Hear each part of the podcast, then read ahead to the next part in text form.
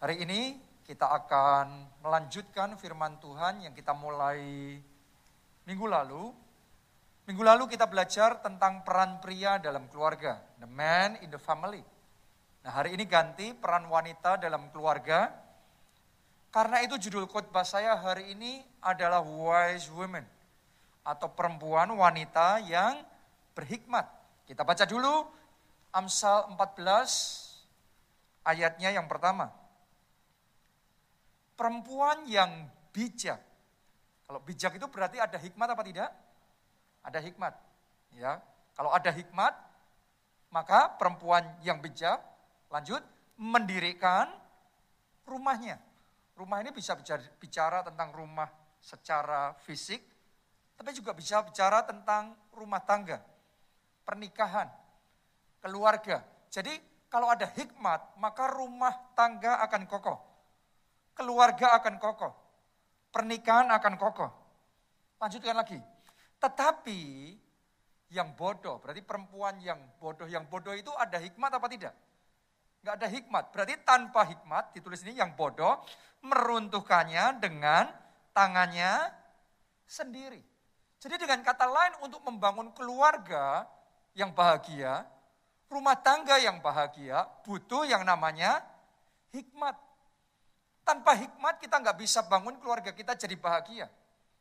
Karena kalau nggak ada hikmat, maka ada masalah nggak terselesaikan. Ada perbedaan nggak pernah kedapat titik temunya. Masalah kecil bisa lepas kendali jadi masalah yang besar. Karena tanpa hikmat. Itu sebabnya tanpa hikmat ditulis, rumah malah runtuh. Tanpa hikmat banyak rumah tangga roboh, banyak pernikahan dan keluarga hancur. Itu sebabnya doa saya sementara firman Tuhan ini disampaikan, kita semua dipenuhi dengan hikmat dari Tuhan. Amin. Dan dengan hikmat itu rumah jadi kokoh. Rumah tangga, pernikahan, keluarga kita jadi kokoh. Butuh hikmat dari Tuhan.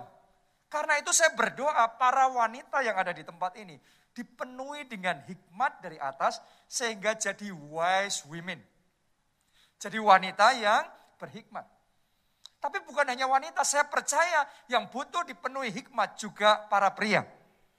Jadi para pria di tempat ini terima importasi hikmat dari Tuhan. Sehingga bersama-sama saudara, pria dan wanita, suami dan istri kita membangun rumah tangga, kita membangun pernikahan dan keluarga yang bahagia. Kalau ada hikmat, maka ada titik temu. Perbedaan, tapi tetap ada titik temu. Kalau ada hikmat, masalah besar pun tiba-tiba karena Tuhan kasih hikmat, ada jalan keluarnya, ada solusinya, ada penyelesaiannya. Kalau ada hikmat, maka yang tadinya begitu rumit, sekarang terlihat jalan keluarnya. Nah, karena ada jalan keluarnya, ada titik temunya, ngerti bagaimana membangun atmosfer yang baik di dalam keluarga, maka rumah tangga jadi kokoh. Maka keluarga jadi kokoh. Itu sebabnya hari ini kita akan belajar hikmat Tuhan tentang membangun pernikahan yang bahagia. Khususnya saya mau bicara hari ini uh, secara khusus kepada wanita, tapi juga bisa diaplikasikan kepada kita yang pria. Seperti minggu lalu saya bicara khusus buat pria, tapi juga bisa bicara kepada yang wanita. Karena firman Tuhan itu akan bicara buat kita semua. Tapi hari ini kita akan belajar empat ciri wanita berhikmat. Nomor satu, wanita berhikmat tahu bagaimana menghormati otoritas suaminya. Jadi kalau berhikmat kita tahu menghormati otoritas yang Tuhan taruh di keluarga. Minggu lalu kita belajar siapa yang Tuhan tempatkan jadi kepala keluarga? Suami. Karena itu firman Tuhan berkata kepada istri, istri tunduklah kepada suami. Nah saya ngerti perintah yang satu ini nggak mudah buat banyak wanita. Sama halnya kalau dibalik, seandainya yang Tuhan ngomong adalah suami, tunduklah kepada istri. Saya yakin juga banyak suami komplain. Ya, karena kita kalau yang disuruh tunduk, nggak semudah itu. Jadi nggak heran kalau saudara yang wanita dengar perkataan seperti itu, istri tunduklah pada suami. Rasanya berontak di hati, rasanya nggak enak. Rasanya mungkin saudara nggak setuju. Tapi saya mau ngomong gini, selama kita nggak sepakat dengan firman Tuhan, pada akhirnya kita harus mengakui pernikahan kita susah bahagia. Kenapa? Karena kalau istri nggak setuju dengan firman Tuhan, padahal Tuhan yang menaruh suami sebagai posisi kepala dalam keluarga, otoritas di dalam keluarga, maka akan terjadi tarik menarik otoritas. Yang kayak gitu suasana nggak pernah bisa indah di dalam rumah tangga. Akhirnya yang terjadi hanyalah pertikaian, pertengkaran, kesalahpahaman, saling menyakiti, kecewa. Anda lihat coba, rumah tangga yang bahagia, pernikahan yang bahagia, maka saudara akan menemukan pasti ada istri yang mau surrender sama firman Tuhan, mau terima firman Tuhan, ya sudah kalau firman Tuhan suruh istri tunduk sama suami, oke, aku mau belajar tunduk sama suami. Awalnya mungkin kita yang korban perasaan. Awalnya mungkin buat saudara rasanya nggak enak. Tapi pada akhirnya Anda akan menuai karena istri yang bisa tunduk pada suami. Kayaknya awal kalah tapi akhirnya dia yang menang. Karena dalam rumahnya ada ketenangan, ada kedamaian, ada kerukunan. Maka penuhlah, melimpahlah dengan sukacita. Kita kasih tepuk tangannya pula yang paling meriah buat Tuhan kita. Ayo kita baca 1 Petrus 3 ayat 5 dan 6a. Sebab demikianlah caranya perempuan-perempuan kudus dahulu berdandan. Biasanya kalau yang perempuan paling suka berdandan kan? Jadi bicara tentang dandanan, bicara tentang perhiasan. Seperti apa seharusnya sebagai wanita itu kita berdandan. Kita lihat apa yang disampaikan firman Tuhan yaitu perempuan-perempuan yang menaruh pengharapannya kepada Allah. Saya mau tanya di sini, para wanita, apakah saudara menaruh pengharapan sama Allah? Siapa di sini yang imannya, pengharapannya saudara taruh sama Tuhan? Boleh angkat tangan saudara. Semuanya ya, kita semuanya. Nah, ternyata ini bicara tentang women of God. Dalam Alkitab Anda bisa baca ada man of God manusia Allah.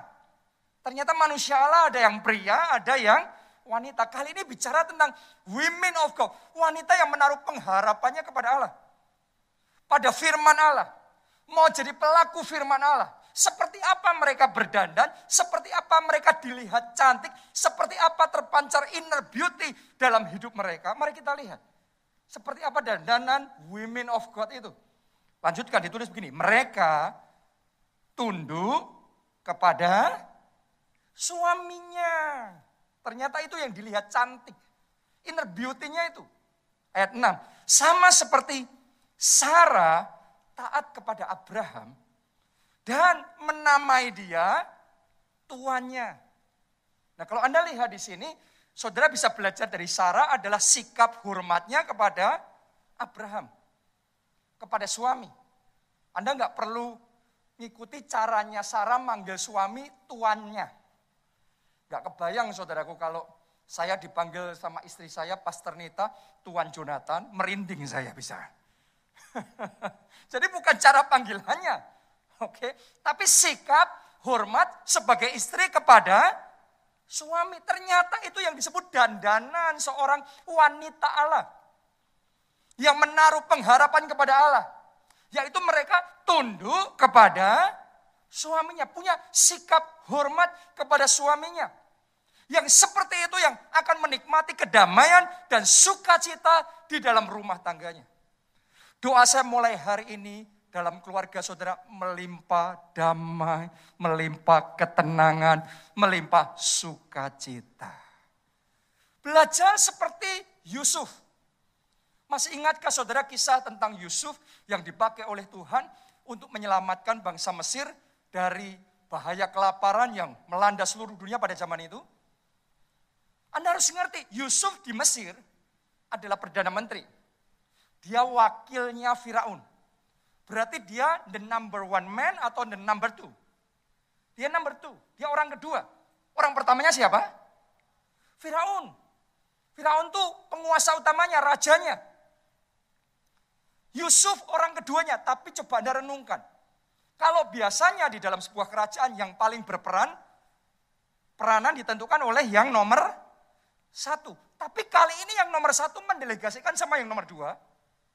Dan Yusuf yang dapat hikmat, apa yang akan terjadi? Yusuf yang ngatur semuanya itu. Pada tujuh tahun kelimpahan, Yusuf yang mengkoordinasikan. Yusuf yang membangun saving. Savingnya, tabungannya Mesir dibangun oleh Yusuf semuanya. Yusuf yang memastikan semuanya. Yusuf yang mengerjakan semuanya. Sehingga pada tujuh tahun masa kelaparan, sementara seluruh dunia sangat menderita. Tapi ada gandum di Mesir. Justru di masa seperti itu, Firaun sangat diberkati melejit naik luar biasa. Hanya dalam waktu 14 tahun saja, Firaun sama Yusuf, Firaun bisa mengambil alih seluruh tanah Mesir full jadi miliknya. Coba anda renungkan, berarti perannya Yusuf besar apa kecil? Besar. Lebih besar mana Yusuf sama Firaun peranannya? Besar Yusuf. Hebatnya, sekalipun peranannya besar, jasanya besar. Tapi dia tidak pernah sama sekali tergoda untuk menantang otoritas Firaun. Apalagi mengambil alih otoritas Firaun. Sebaliknya yang Yusuf lakukan malah dia kembalikan kehormatannya kepada Firaun. Gak heran makin hari Yusuf makin disayang oleh Firaun, makin dipercaya oleh Firaun dan makin diangkat, dipromosikan dan diberkati. Saya ingin ajak saudara untuk menyadari Yusuf itu ibaratnya dalam keluarga kayak istri. Ya, sedangkan suami the number one-nya karena kepala keluarganya kemarin minggu lalu kita belajar adalah suami yang mewakili Tuhan. Tapi istri itu kayak wakilnya, jadi kayak Yusufnya. Kadang-kadang di zaman sekarang kita akan melihat ada keluarga-keluarga seperti yang di zaman itu. Di mana ada wanita-wanita yang hebatnya kayak Yusuf. Zaman sekarang banyak wanita yang bertalenta hebat dan saya percaya banyak wanita-wanita hebat di tempat ini. Banyak wanita-wanita yang berprestasi, banyak wanita-wanita yang luar biasa, bahkan di zaman sekarang banyak wanita yang peranannya bahkan bisa lebih besar dari yang pria. Lebih sukses, lebih berhasil, bahkan pendapatannya lebih besar. Sehingga yang mengcover semua di dalam keluarga justru wanitanya, bukan prianya. Hari ini saya mau ngomong sama saudara, kalau Anda seperti Yusuf seperti itu, Jangan pernah memandang rendah suami saudara. Sadarilah tetap Tuhan sudah menempatkan suami jadi kepala keluarga. Tempatkan diri saudara di posisi yang Tuhan mau dan hormati otoritas suami. Anda kalau bisa seperti itu dalam hidupmu anugerah dan kasih karunia Tuhan yang pernah berikan kepada Yusuf, Tuhan juga berikan dalam hidup saudara. Kita kasih tepuk tangan yang paling meriah buat Tuhan kita. Jadi belajar menghormati otoritas suami. Anda mungkin setuju nggak setuju, Anda merasa enak nggak enak, belajar mengikuti firman Tuhan. Para wanita Allah, ikuti pesan firman Tuhan. Hormatilah otoritas suami. Itu yang pertama. Yang kedua sekarang, wanita berhikmat berani tampil berjuang demi menyelamatkan keluarganya ada momen tertentu dalam keluarga, dalam perjalanan keluarga kita masing-masing, di mana suami nggak bisa sendiri. Istri yang biasanya mungkin nggak terlalu sampai dominan, ada momen tertentu Anda harus berani tampil, ikut berjuang demi menyelamatkan keluarga saudara.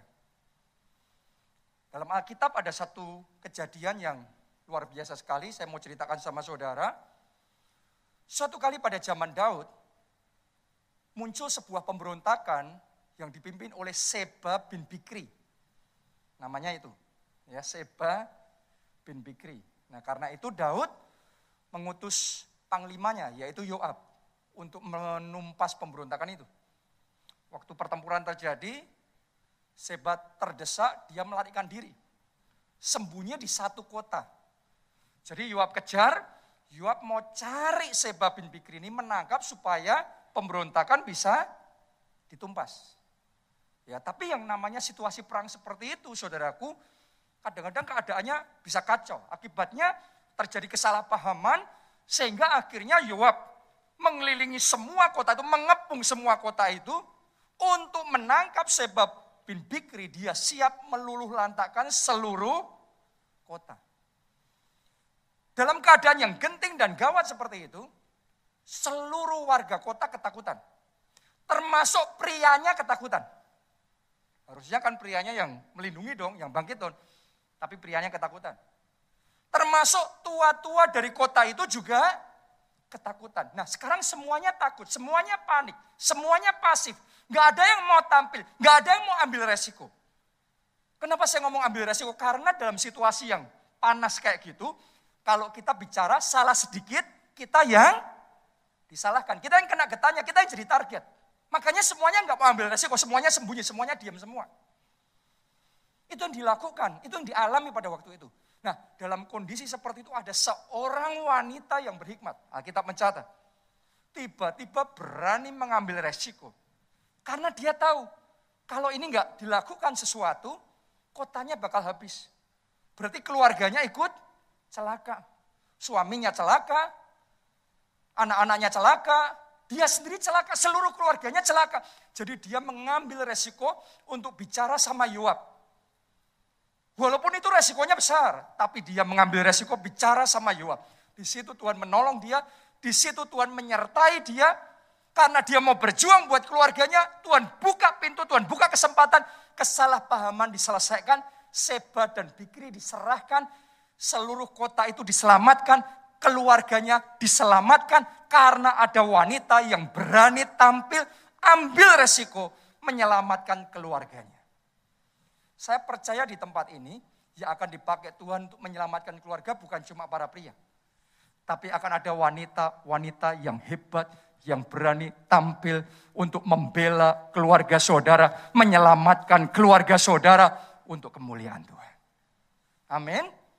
Ini penting sekali. Itu wanita yang berhikmat, berani tampil, berani berkorban, berani ambil resiko buat keluarga. Karena kadang-kadang dalam perjalanan keluarga, akan ada situasi tertentu di mana keluarga itu dalam kondisi yang kritis. Ada momen tertentu di mana keluarga itu menghadapi masalah dalam keuangan yang lebih besar dari situasi yang normal. Mungkin dengan penghasilan suami saudara sendiri, hutang itu nggak pernah bakal lunas. Dan kebutuhan keluarga nggak bisa cukup. Kalau saudara dalam kondisi seperti itu, saya ajak para wanita, para mama yang berhikmat di tempat ini, istri yang berhikmat, jangan cuma pasif dan nangis dan gak ngelakuin apa-apa. Hari ini saya ajak saudara ambil bagian ikut berjuang buat keluarga saudara. Walaupun biasanya nggak pernah kerja, di momen itu Anda perlu bangkit, Anda juga perlu bekerja. Bukan cuma suami, tapi saudara juga bekerja. Anda ikut berjuang buat keluarga. Itu namanya kesatuan. Dan Alkitab ngomong di mana ada kesatuan, berkat tercurah. Mulai hari ini berkat tercurah, berkat tercurah dalam keluarga saudara. Hutang yang tidak mungkin lunas dalam nama Yesus lunas. Kebutuhan yang harusnya nggak cukup itu semuanya tercukupi, bahkan berkelimpahan terjadi dalam keluarga saudara. Amin. Tapi butuh istri yang ikut bangkit. Berapa banyak istri yang ngerti keluarganya lagi tenggelam secara keuangan tutup mata. Gak mau tahu, pokoknya suami yang harus kerja mencukupi semua kebutuhanku. No. Gamenya bukan seperti itu, cara mainnya bukan seperti itu. Ayo berjuang bersama-sama sebagai satu tim untuk memperjuangkan keluarga. Boleh katakan amin saudaraku. Kalau Anda melihat anak-anak saudara mulai melenceng, terlibat pergaulan yang salah. Sebagai seorang mama yang berhikmat, jangan diam saja. Anda harus fight, Anda harus berjuang gimana caranya memenangkan kembali hati anak saudara dan merebut dari pergaulan yang salah, bawa ketemu sama Tuhan sehingga anak saudara diselamatkan. Jadi wanita yang berhikmat itu mau mau berjuang buat keluarga. Mau do something, gak pasif. Cuma menikah terus jadi istri gak ngapa-ngapain. No, do something, berjuang, selamatkan keluarga saudara.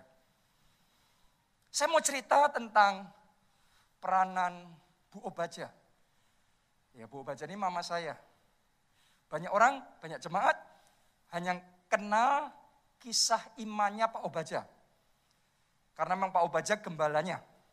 Ya Pak Obaja pemimpin utamanya. Tapi banyak orang jarang dengar kisah imannya Bu Obaja. Hari ini saya mau ngomong begini sama saudara. Gereja kita nggak akan jadi seperti sekarang kita ada. Kalau bukan karena perjuangannya Bu Obaja. Jadi ada bagian yang dimainkan, yang diperankan oleh Bu Obaja, yang membuat Tuhan bekerja luar biasa sampai kita dibawa sejauh sekarang ini. Saya masih ingat pada zaman itu, awal gereja kita mulai berdiri, jumlah kita masih nggak seberapa, sedikit sekali. Tiba-tiba Tuhan bicara sama Pak Obaja, ngasih rema.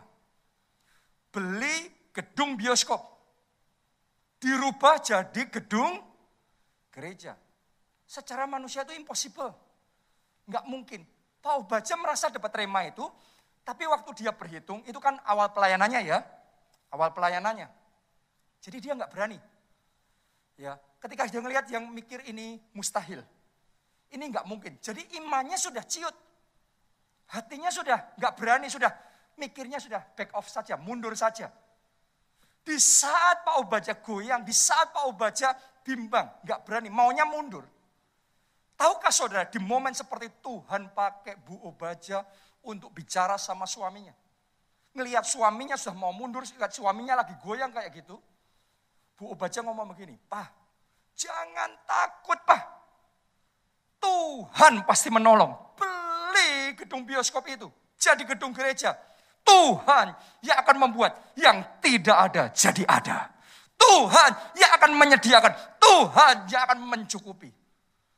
Bukan cuma itu saja, Bu Obaja juga ngomong, kita siap, aku siap serahkan semuanya. Dia serahkan seluruh perhiasannya, seluruh hartanya, seluruh, semua yang dia punya, semuanya diserahkan semuanya untuk proyek tersebut.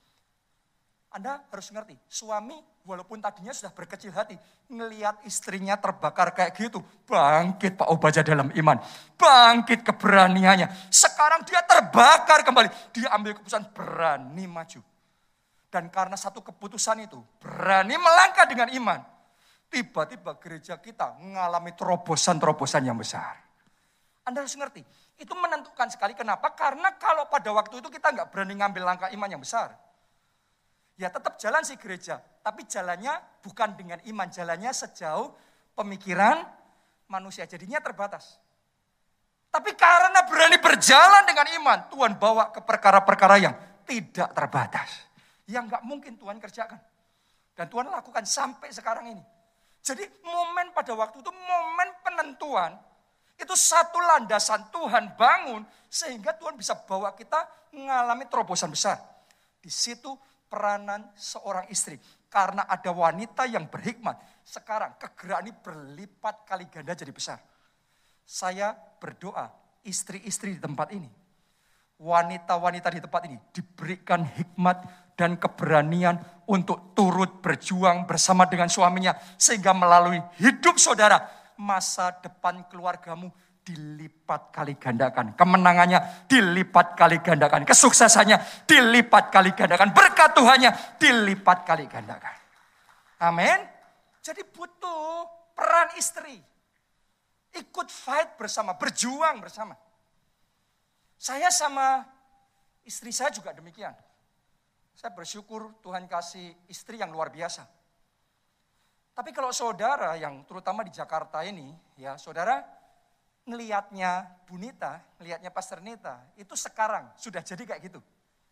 Saudara nggak ngelihat dulu, pada awalnya belum jadi.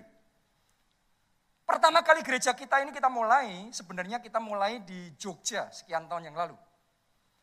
Dan ketika saya mulai, saya juga belum menikah, jadi saya sendiri. Maksudnya sendiri itu karena belum menikah. Jadi Bunita belum terlibat sama sekali. Tapi karena kasih dan anugerah Tuhan, gereja kita mulai mengalami pertumbuhan, kemajuan, pertumbuhan, kemajuan. Baru setelah itu Bunita bergabung. Awalnya sih tetap saya tackle semuanya sendiri. Saudaraku, leadership semuanya ini, saya semuanya kerjakan sendiri. Tapi sampai di satu titik, saya sadar saya nggak bisa berjuang sendiri. Dan di situ, saya bersyukur Bunita mau ambil bagian ambil bagian untuk mengerjakan tugas-tugas tertentu dalam pelayanan. Awalnya nggak langsung seperti sekarang. Zaman itu dia handle mulai dengan sekolah minggu. Dengan Kids Impact. Padahal jumlah jemaat waktu itu masih sedikit, apalagi kidsnya. Dan zaman itu nggak ada ruangan khusus seperti sekarang, ada fasilitas anak khusus seperti sekarang, nggak ada. Zaman itu serba kecil, serba terbatas. Tapi yang kecil, yang terbatas itu yang dia urusin dulu. Pada waktu itu. Ya, lama kelamaan dia mulai ambil peran lebih besar. Ambil peran lebih besar. Ambil peran lagi yang lebih besar. Sehingga tadinya saya sendiri sekarang bersama-sama. Ya, jadi banyak hal yang tadinya dia belum bisa, sekarang jadi bisa. Dia mulai ngerjain berbagai macam peranan dalam kepemimpinan. Dia mulai belajar untuk menyampaikan firman Tuhan, untuk khotbah. Dulu enggak. Tapi kemudian mulai belajar menyampaikan firman Tuhan, menyampaikan khotbah. Ya, sehingga dari yang tidak bisa jadi bisa. Saya masih ingat dulu nyetir aja nggak bisa. Saya beliin mobil, saya ajarin nyetir, Sampai di satu titik, dia bisa nyetir sendiri. Dulu mimpin ya cuma sederhana seperti itu. Belum terlibat malah. Tapi hari ini saya mau ngomong sama saudara, saya bersyukur. Sekarang dia bisa ambil alih. Saya boleh ngomong begini, semua operasional pelayanan di gereja kita Jakarta yang handle Bunita sepenuhnya. Itu anugerah yang luar biasa dari Tuhan. Dulu belum bisa khotbah, tapi sekarang khotbahnya lebih bagus dari saya. Jadi saya ngerasa dulu saya terbang sendirian.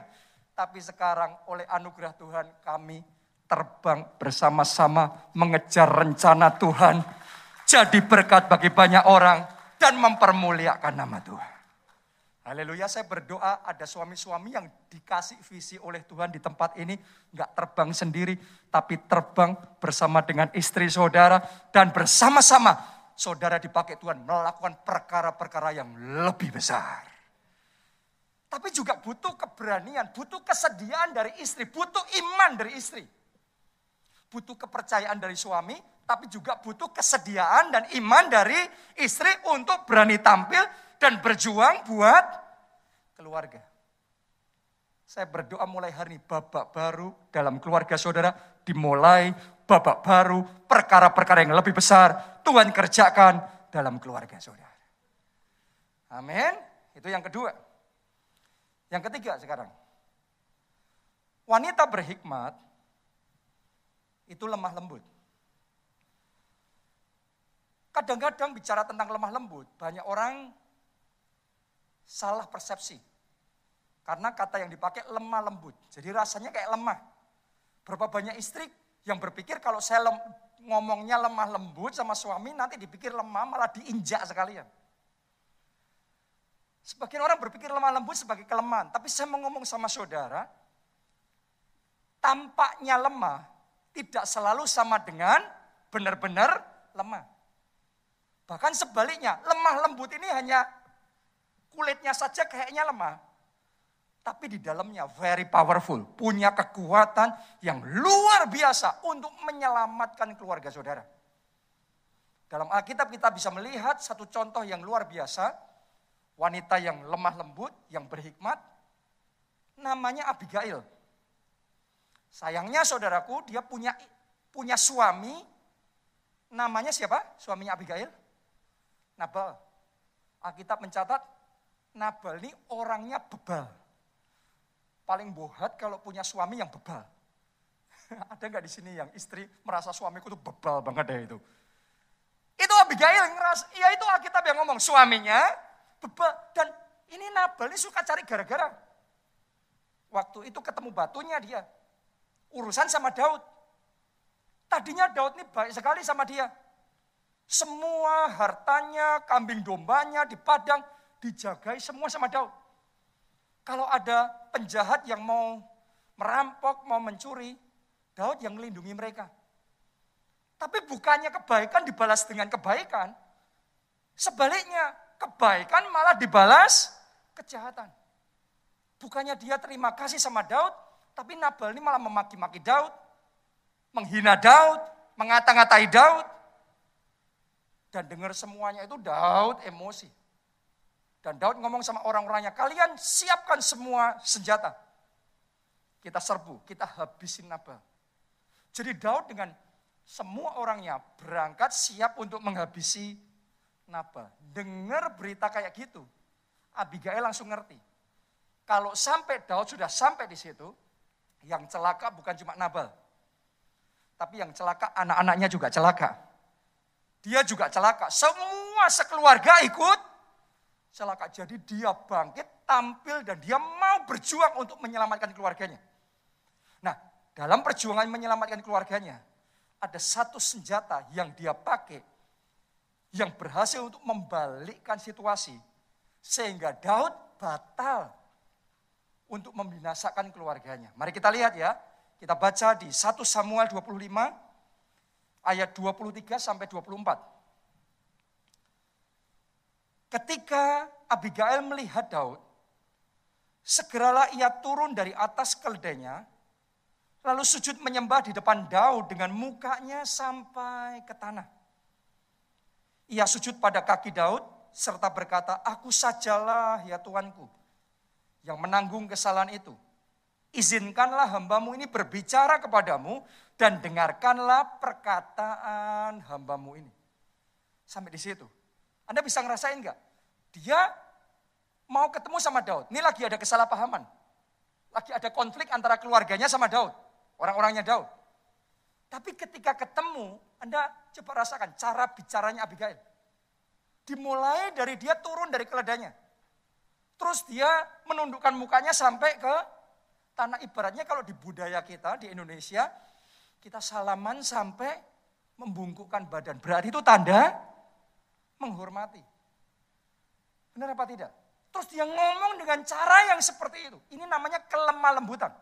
Kayaknya lemah nih, kayaknya nggak berdaya nih. Tapi Anda baca kisah berikutnya. Dengan kelemah lembutannya itu, amarah Daud diredakan. Dan keluarganya selamat karena kelemah lembutannya. Kita baca ya, Amsa pasalnya yang ke-15 ayat yang pertama. Jawaban yang lemah lembut meredakan apa? Kegeraman. Tetapi perkataan yang pedas membangkitkan marah. Wow. Kalau di rumah saudara banyak marahnya, banyak emosinya, banyak konfliknya. Sebenarnya kesimpulannya sederhana. Di rumah itu banyak orang belum belajar ngomong lemah lembut. Belum belajar bicara dan bersikap dengan lemah, lembut simple. Anda boleh jadi wanita yang EQ-nya tinggi. Mungkin karir saudara hebat, Anda sukses besar. Apa pun itu, selama belum belajar ngomongnya lemah lembut, pasti di rumah tensinya tinggi temperaturnya panas terus. Banyak emosinya terus. Karena Anda nggak bisa luput dari ayat firman Tuhan ini. Jawaban yang pedas membangkitkan marah. Siapa pun kita. Mungkin sudah ngomong sama saya, Pak, tapi saya bisa bersikap profesional. Nggak bisa.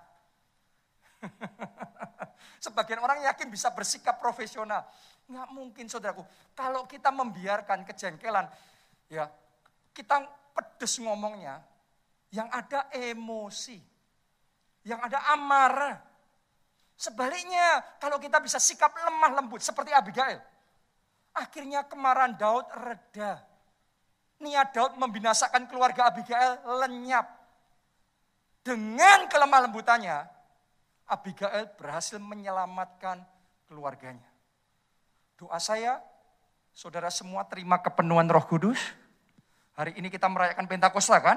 Terima kepenuhan roh kudus. Dan roh kudus memenuhi saudara dengan roh yang lemah lembut. Sehingga dimampukan. Kalau dipenuhinya dengan roh kudus, roh yang lemah lembut. Keluarnya juga lemah lembut.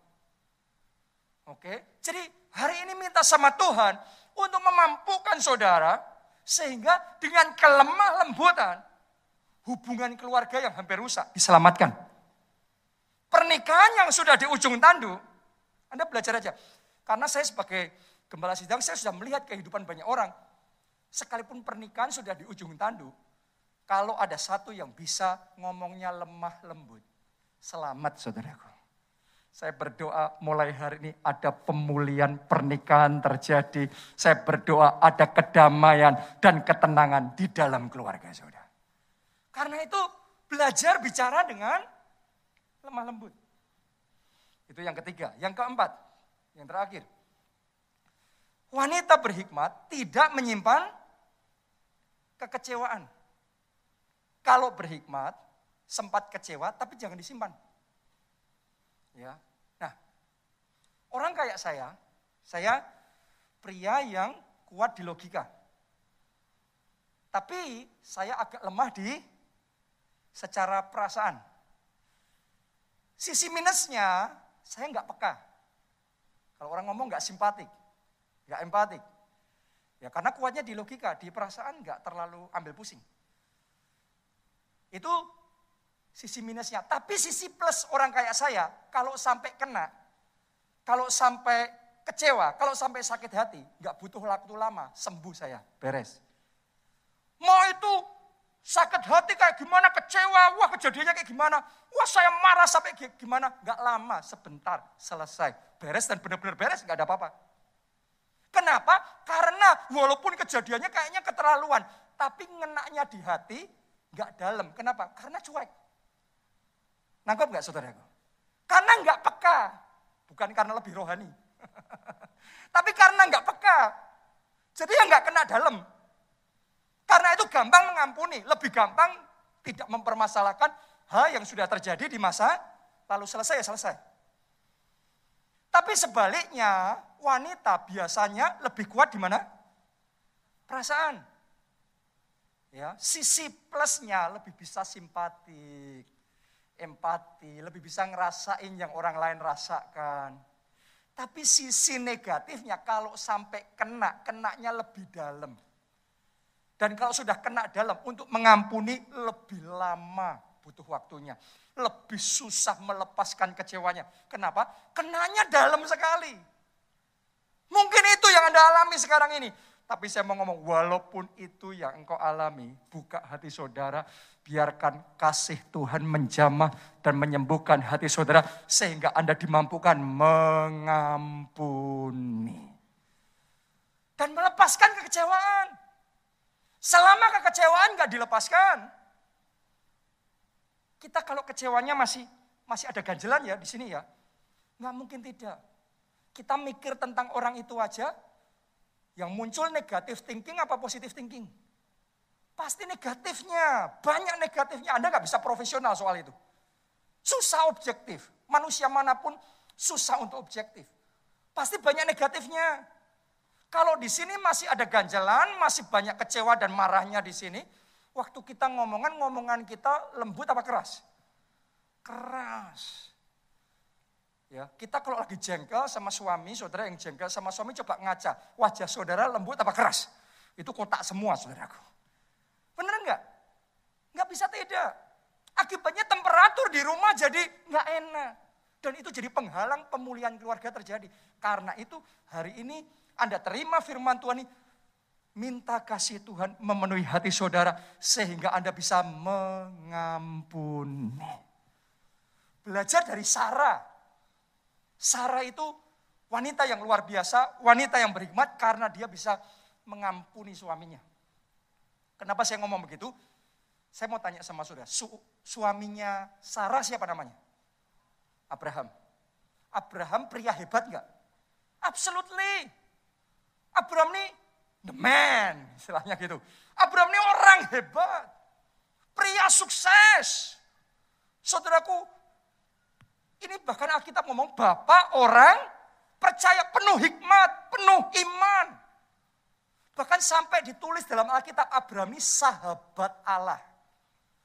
Keren nggak punya suami kayak gitu? Yes. Sampai hari ini aja kita masih bicara tentang Abraham.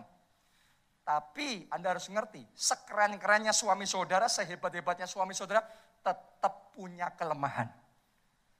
Dan bisa melakukan kesalahan.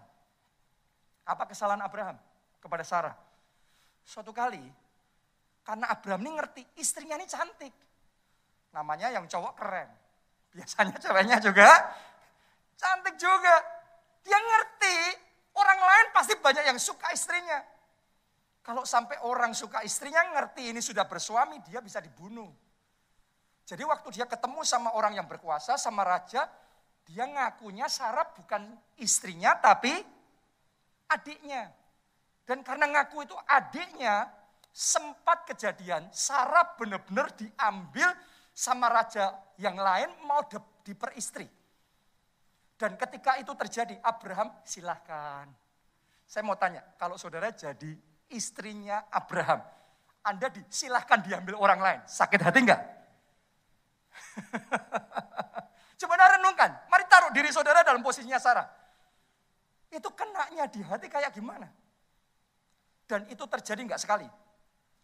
Dua kali. Setengahnya kalau kita jadi istri kan rasanya kayak kita kayak dijual gitu. Sama suami sendiri, diambil sama orang lain, disilahkan. Sebaliknya, suatu kali terhadap keponaannya, namanya Lot. Ketika Lot ditawan oleh raja yang lain, Abraham gak tinggal diam. Gak cari selamat sendiri. Abraham membangun arminya dia, pasukannya dia, dia berani perang, dia berani taruhan nyawa. Melawan raja yang lain. Sampai akhirnya dia menang dan dia selamatkan keponaannya. Sekarang sudah pikir, Anda jadi Sarah ya. Kalau punya suami yang demi keponaan berani taruhan nyawa, tapi demi istri jadi pengecut. Kira-kira sakit hati enggak? Saya yakin itu alasan yang lebih dari cukup buat Sarah untuk sakit hati dan kecewa sama Abraham. Tapi yang luar biasa dari Sarah ini, walaupun alasannya sangat kuat untuk sakit hati, sangat benar untuk sakit hati, tapi Sarah tidak mau tinggal terlalu lama dalam kecewa dan sakit hatinya. Dia memilih menyingkirkan semuanya itu dan dia ambil keputusan mengampuni. Saya percaya kasih Allah yang memenuhi hatinya. Sehingga dia bisa mengampuni suaminya. Sekalipun sudah kecewa, tapi dia mengampuni suaminya. Untuk alasan itulah saya percaya kenapa Sarah disebut ibu bangsa-bangsa. Tadinya saya tuh nggak paham loh, kenapa ya? Kok Sarah disebut ibu bangsa-bangsa? Apa karena hanya statusnya dia sebagai istrinya Abraham? Karena Abraham disebut bapak banyak bangsa. Kalau Abraham dapat sebutan itu, gelar itu, jelas karena apa? Imannya. Imannya Abraham hebat sekali. Kalau bicara imam, iman, imannya Sarah enggak, enggak ada apa-apanya dibandingkan imannya Abraham. Masih ingat enggak kisah ketika Tuhan ngomong sama mereka, tahun depan kalian akan punya anak. Abraham percaya, tapi Sarah ketawa karena enggak percaya. Jadi secara iman kalah jauh. Kenapa wanita yang secara iman kalah jauh seperti itu tetap dipanggil ibu bangsa-bangsa? Sederhana. Karena hatinya penuh dengan kasih. Dan dia bisa mengampuni. Maka keluarganya enggak hancur. Keluarganya selamat. Dan mereka melahirkan anak perjanjian namanya Isa. Isa dari keturunan itu. Mereka jadi bapak banyak bangsa dan ibu bangsa bangsa ngalami kemuliaan Allah yang besar. Keluarga saudara akan mengalami kemuliaan, kemuliaan, kemuliaan, kemuliaan Allah yang besar. Dinyatakan dalam keluarga saudara. Itu sebabnya saya ajak para wanita di tempat ini, walaupun nggak gampang, saya ngerti. Karena luka itu ya, pertama Anda menikah, luka sih, tapi ya segitu. Tapi tahun demi tahun itu biasanya lukanya lebih dalam. Tambah dalam, sampai di titik tertentu Anda ngomong nomor. Enggak lagi. Secara manusia benar. Lebih baik cerai saja, lebih baik pisah aja. Tapi saya mau katakan, kalau Anda buka hati, izinkan kasih Tuhan memenuhi hati saudara. Engkau akan disembuhkan. Dan melalui kasih itu Tuhan bawa keluargamu mengalami kemuliaan. Anda mau dipenuhi kemuliaan Tuhan? Anda mau dipenuhi dengan kasih Tuhan? Ayo kita bangkit berdiri. Inilah yang ku punya,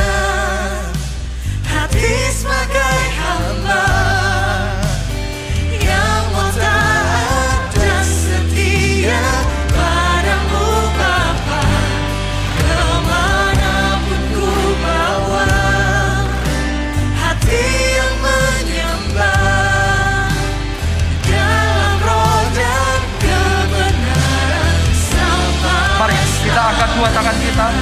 Katakan,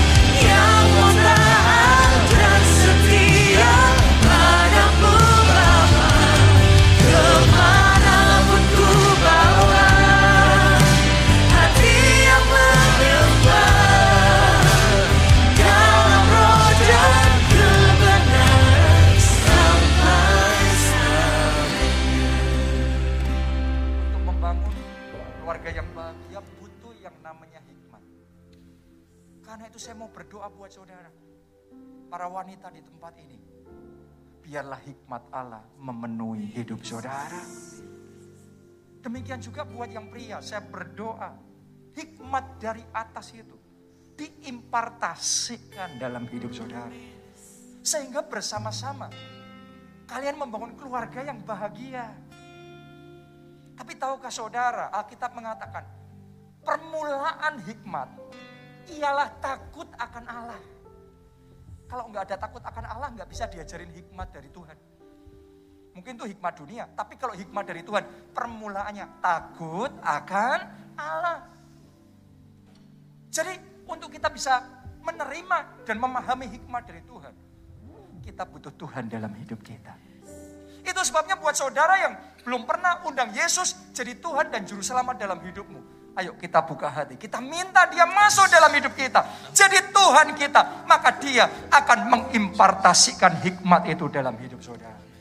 Di mana pun Anda berada, saya ajak, mari kita angkat dua tangan kita. Ikuti doa ini, Tuhan Yesus, Tuhan Yesus. Masuklah dalam hatiku. masuklah dalam hati Jadi Tuhan dan Juru Selamat. jadi Tuhan dan Juru Selamat. Ampuni dosa-dosaku. ampuni dosa-dosaku. Sucikan hidupku. sucikan hidup Mulai sekarang, mulai sekarang. Hidupku milik Tuhan Yesus. hidupku milik Tuhan Dan Yesus. Aku percaya, dan aku percaya. dosa-dosaku sudah diampuni. dosa-dosaku sudah diampuni. Hidupku sudah diselamatkan. hidupku sudah diselamatkan Terima kasih Tuhan terima Yesus. kasih Dalam nama Tuhan Yesus aku berdoa.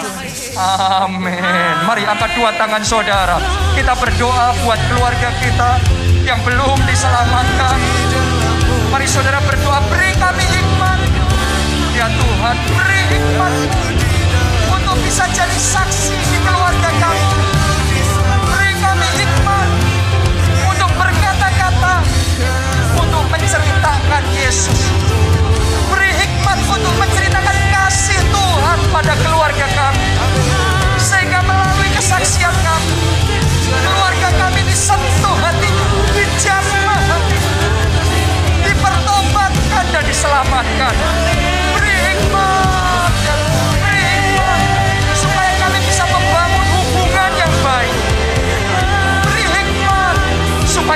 bisa berkata-kata dengan lembut.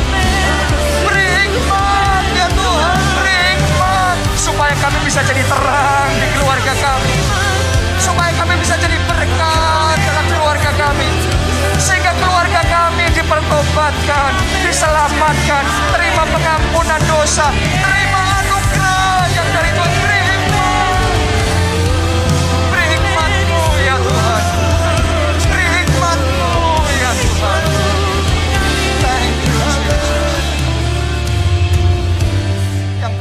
Saudaraku, untuk keluarga bahagia, kita butuh kasih. Hanya kalau kasih Allah memenuhi hati kita, maka kita bisa membereskan ganjalan-ganjalan, kekecewaan, kepahitan, sakit hati itu. Karena saya ngerti ada beberapa orang di tempat ini, saudara sudah lama ngerti harus mengampuni. Tapi kalau mau jujur di hati saudara, berat. Kalau mau jujur rasanya susah sekali. Tetap rasanya kita marah. Tetap rasanya kita jengkel. Rasanya kita nggak terima. Saya mau ngomong sama saudara hanya kalau kita dimampukan oleh Tuhan. Maka kita bisa mengampuni. Amin. Hanya kalau kita dipenuhi dengan kasih Allah. Kasih Allah itu akan membuat kita terlepas dari kecewa, terlepas dari kepahitan. Karena itu saya mau berdoa, kasih itu mengalir dalam hidup saudara. Amin. Sementara kita di hari Pentakosta, pencurahan roh kudus ini.